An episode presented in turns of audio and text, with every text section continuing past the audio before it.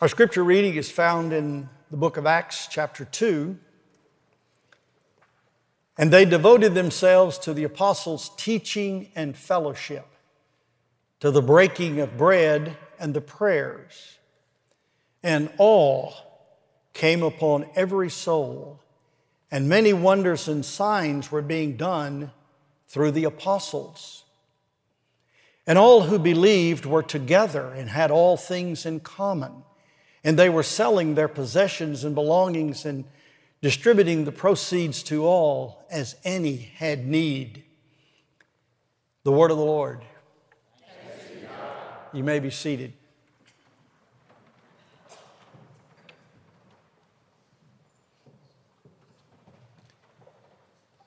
The title of the message this morning is All. It's such a short little word that when I saw it there in the bulletin, I thought, what happened to my title? But, but of course, Mark selects those in the scriptures, and he had us down for all. And just one word, I thought, well, I guess we could do something with that.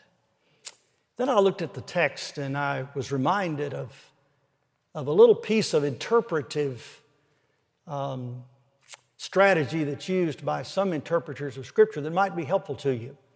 I don't know if you've ever heard of this or not, but the theory is that the Old Testament people of God, Israel, and the New Testament people of God, the church, the body of Christ, which is composed of Jews and, and Gentiles and everyone that you can imagine in terms of race and ethnicity, worldwide are very, very similar. In fact, there's a lot of continuity between the Old Testament people of God and the New Testament people of God. Uh, some have emphasized the discontinuity, and there is some. The, the discontinuity is that of newness. Not so much difference, but newness and freshness. I was reminded when I was a kid, we had an automobile. It was our primary automobile of the family. It was a 1951 Chevrolet. It was a two door coupe. It was standard transmission, three, you know, low, second, high gear, called three on a tree with a clutch. My mom and dad had bought it when we were in Chicago, when dad was going to Moody Bible Institute, and it had no air conditioning. And we moved in 1955 with that automobile to Texas. Pulled a little car trailer and all of our earthly goods and moved from Memphis, Tennessee to Dallas, Texas. Got here on January the 1st, 1955. They were playing in the Cotton Bowl and the streets were so crowded we couldn't hardly get around. That was our car for several years. I was a little kid. I remember, you know, no seatbelt requirements in those days, no car seat requirements. I can remember on long trips laying up in the back part there under that, that back windshield. You know, you could just stretch out up there and, and just take a nap and just go for hours. And I remember being in that back seat with my little brother, and I remember us fighting and back in the back seat and wrestling, and my dad pulling the car over and threatening to give us a whipping. I don't think he ever did. He gave us whippings for sure, but not on trips. But, but the threat was good enough. And I loved that car. In fact, we kept that car for a long time. I, it's the first car I was, when I was about 10 years old. I tried to learn to shift the gears, and we had a little bit of acreage, so I was able to drive it around the lanes on the place without getting out on the street. And so I learned to drive with that 51 Chevrolet.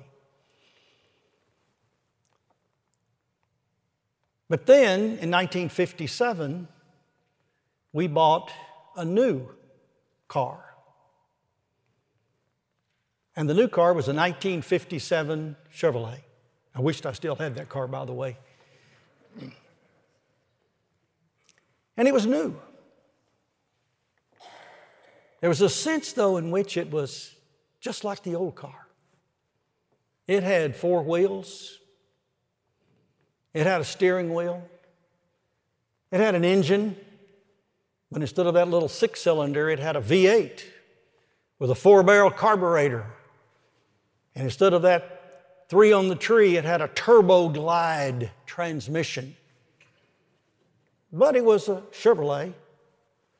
And instead of it being a two door coupe, it was a four door station wagon. Is there anything worse than having a 57 Chevrolet to drive around high school is for it to be a station wagon? And that was the first car that I actually drove out around town and got my license and went to work in and all of that. I think you see my point. It's the old and the new. The new one didn't have air conditioning either. I don't know what my dad was thinking in 1957, one of the hottest, worst times in Texas history in the mid 50s, drought and everything you can. But the drought broke. You remember when the drought broke? It broke in early 57. April 2nd, 1957, a tornado came. There's a few nods of heads. You remember that. It came across Oak Cliff, and we were out in it. We had a wreck, and it tore that 51 Chevrolet up.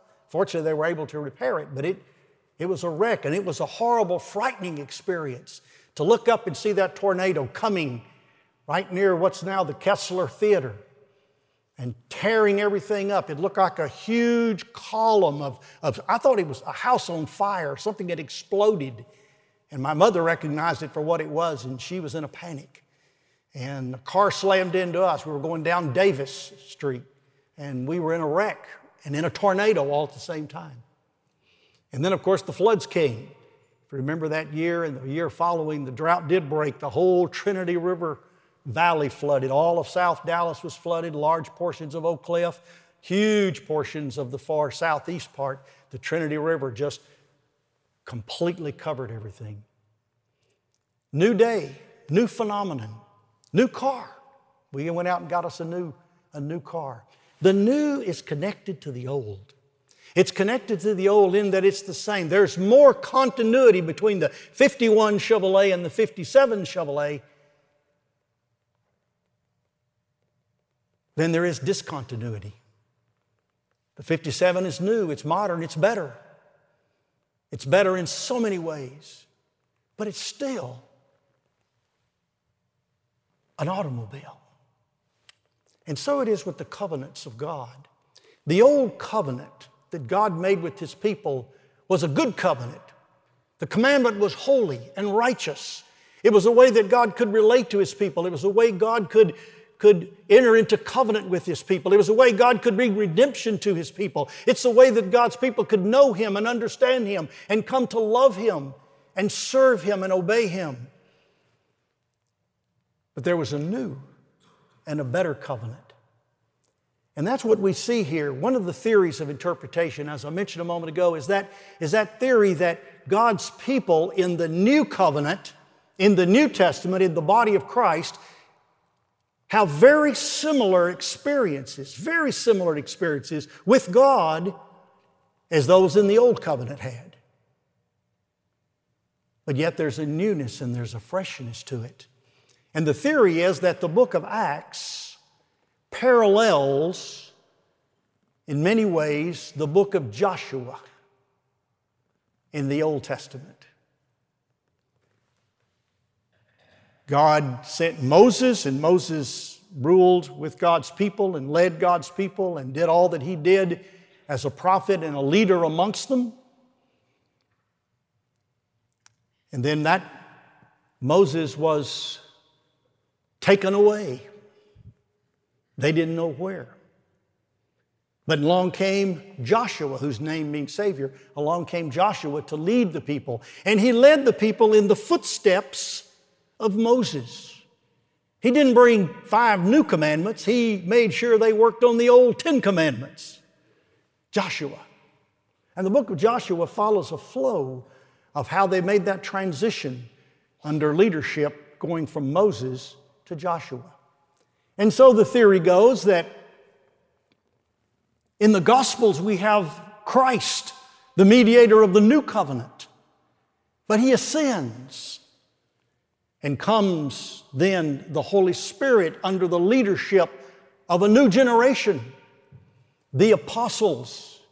And we talked a couple of weeks ago how the people continued, they devoted themselves to the apostles' teaching. We talk about the principle of apostolic authority in the Old Testament and where it, I mean, the New Testament and where it comes from and how it is the grounding and the foundation for what we believe as Christians in the church. Well, as the theory continues, this period of time is the, is the Joshua period. It's the period of time when God is going to move his people to a new generation of leadership. Now, there are quite a few features in the book of Acts, and we may mention them as we go along and pick up with this study after Christmas. But let me just mention one, for example. You remember the story in the Old Testament, the story of Achan, how that Achan sinned. Remember, and by keeping the stuff from Jericho and hiding it and lying to the people about what he had, and you remember how judgment came upon Achan and his household. Well, in the New Testament, we have Ananias and Sapphira. Very similar story. They lied about their possessions and they lied to the apostles about, about the goods that they had. And they were judged, they were struck down immediately with death. You see, God didn't change his operating principle a whole lot. In the Old Testament community, He gave them a stark and terrorizing and an arresting story of judgment and the demand for holiness and the demand for purity in the covenant community. He did the same thing in the New Testament, in the book of Acts, with the, with the early church, with Ananias and Sapphira. And so that's what we have here. We have a situation where the disciples, the new covenant community, are gathered together and they're enjoying the things that are mentioned, the breaking of bread, which we'll talk about next week. And it says, And awe came upon every soul, and many signs and wonders were being done through the apostles. What's happening here is God is manifesting Himself to the new covenant community with miracle and he is showing who he is and what he is able to do, his power to this group of believers, this new community, which at this point comprised several thousand people, principally there, of course, in the city of Jerusalem, and as they begin to move out from there. Signs and wonders, the signs of the apostles were healing. Peter healed, Paul healed, Peter and John. Stories of them raising the dead on rare occasion, prophecy, giving the Word of God and having it come to pass, raising up men in the church who were prophets. God is making Himself known by unusual event, miracle, signs, wonders, this is the same two words that said Jesus performed signs and wonders. Now the apostles are performing signs and wonders. It's signs and wonders that, that get the jaw to slack in awe and in recognition of something is powerful here, something is real, something is supernatural. Lest we get too far afield, let me just go back and illustrate what I'm talking about. Back in the days of of Moses. Listen to the, the story. Let me read narrative for you for a minute or two here. In Exodus 19, you're familiar with it. In the morning of the third day, you know to pay attention to it anytime the Bible talks about the third day. In the morning of the third day, there were thunders and lightnings and a thick cloud over the mountains and a very loud trumpet blast, so that all the people in the camp trembled. The word translated awe in our text is the word phobio. We get our word phobia. It means fear. There's a sense in which God starts at ground zero with his people by terrorizing them in a good way. He wants them to know He is almighty, He is powerful, he is capable of affecting their senses in such a way that He gets their attention, that He brings them to their knees, and that He causes them to pay attention to him. Listen to the continuation of the narrative. Moses brought the people out of the camp to meet God, and they stood their stand at the foot of the mountain. That means they just stood there and they wouldn't, they wouldn't move any closer. Now, Mount Sinai was wrapped in smoke because the Lord had descended on it in fire. The smoke of it went up like the smoke of a kiln, and the whole mountain trembled greatly. And as the sound of the trumpet grew louder and louder, Moses spoke, and God answered him in thunder. The Lord came down on Mount Sinai on the top of the mountain, and the Lord called Moses to the top of the mountain, and Moses went up.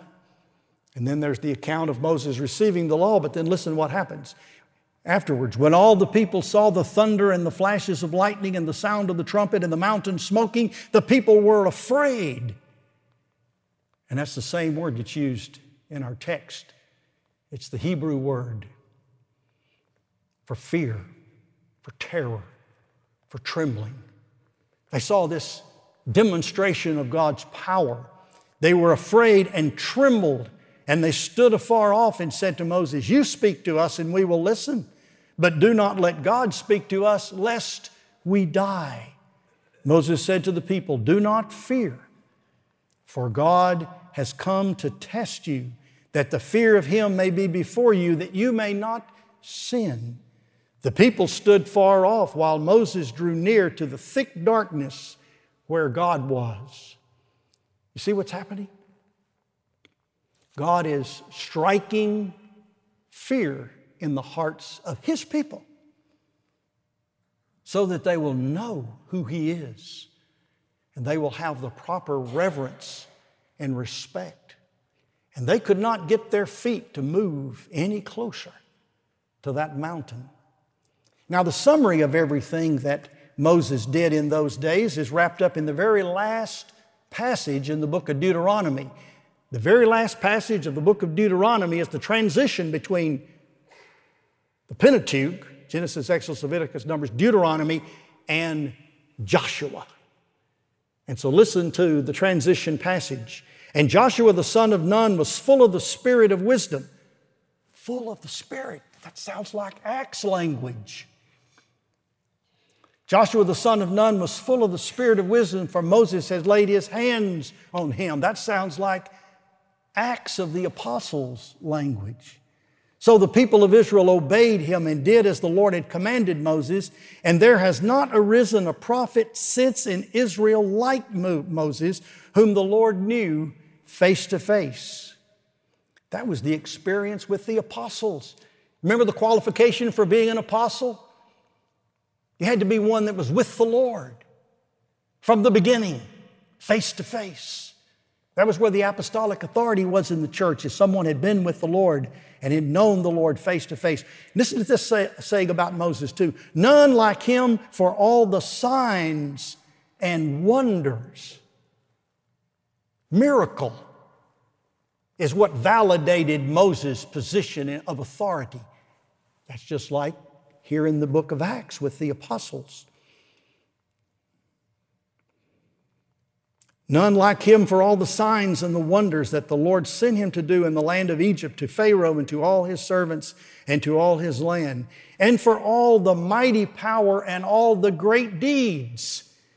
That sounds like the book of Acts. We've been talking about the mighty deeds of the Lord is the subject matter of the people teaching and preaching at Pentecost. Remember a few weeks back? It was the mighty deeds of the Lord. And this is what happened in the Old Testament too. God had performed mighty deeds through Moses, and it concludes by saying, in the sight of all Israel. Fear, respect, a proper understanding and recognition of the holiness the power, the awesomeness, the awfulness, actually. I get a little, I quibble every now and then. We always talk about our God is an awesome God. Are you saying He has some all? Or is He an awful God? The, the connotation of the English has changed through the years. The old English was God is awful. He's full of awe, awe inspiring character in every way.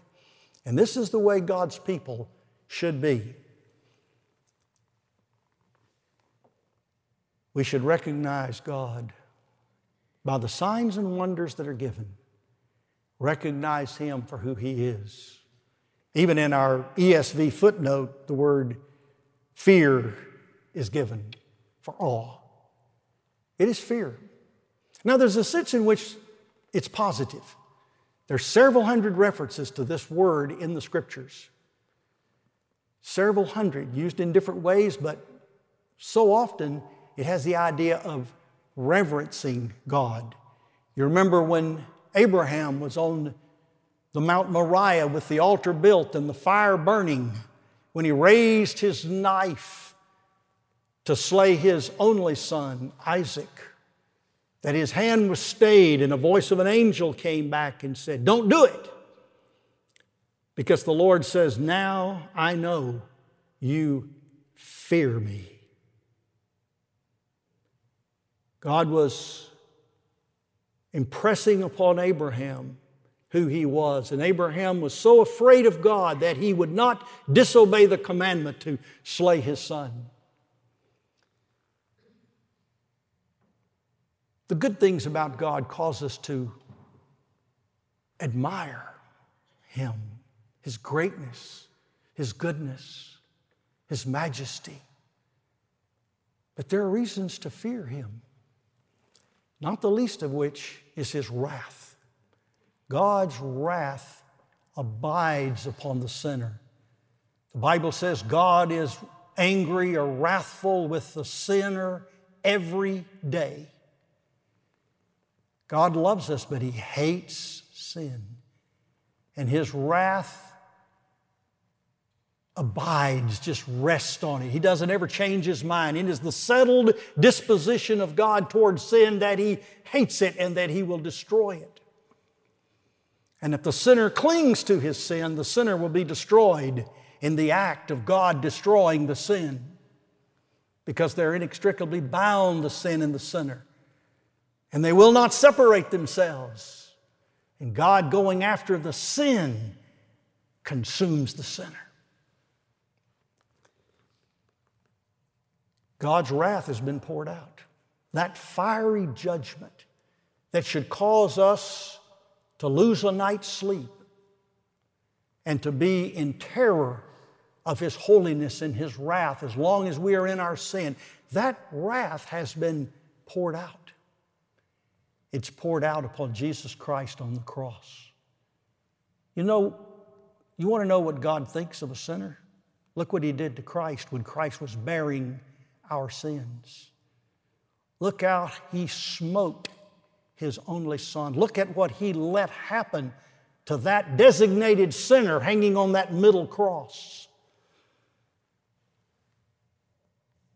And forsaking and punishing and pouring his wrath upon that sinner. That wrath is like a fire that burns, like a consuming fire. We see some of these these incredible fires out west that will take the, the brush and the trees and the grass and just with the winds will just cover an area in a few short minutes and just scorch it over, consuming everything in sight. The recent wildfires, especially in California, are an illustration of, of, of the awesomeness of that. Do you know the safest place to be? When the fire of wrath comes, in a place that's already been burned over. sitting someplace where God's wrath has already scorched everything inside and purged it. And that's the cross, and that's Christ. If you're in Christ by faith, the fire of wrath has already hit that place. And there is no need any longer to be terrorized by God's wrath because it has been poured out upon Christ and He has cleared the ground so that you might dwell safely in the presence of God forever and ever.